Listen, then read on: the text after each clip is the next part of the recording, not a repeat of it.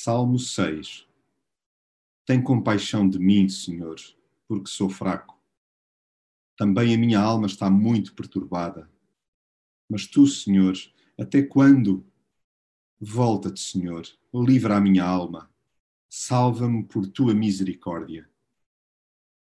Em certas ocasiões, andamos engolidos, alarmados e perturbados. Determinadas circunstâncias, sejam estampanços pessoais ou crises internas, prostram-nos por completo. Sentimos-nos derriados e profundamente necessitados do auxílio de Deus. Temos a consciência tão pesada e intranquila que só lhe pedimos alívio.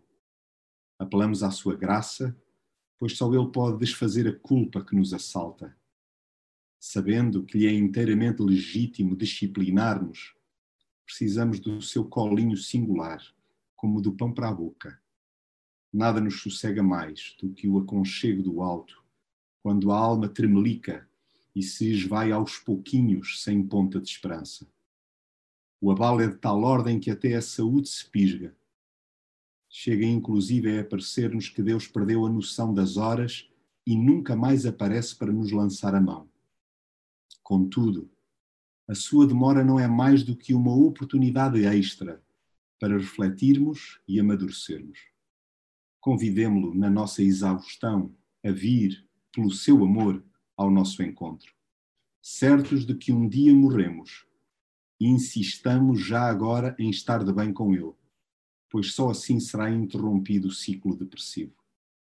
Aliviemos a carga interior, gemidos, choros e dores, entregando-lhe por inteiro fazendo todos os inimigos, incluindo os fantasmas que nós construímos, serão vencidos.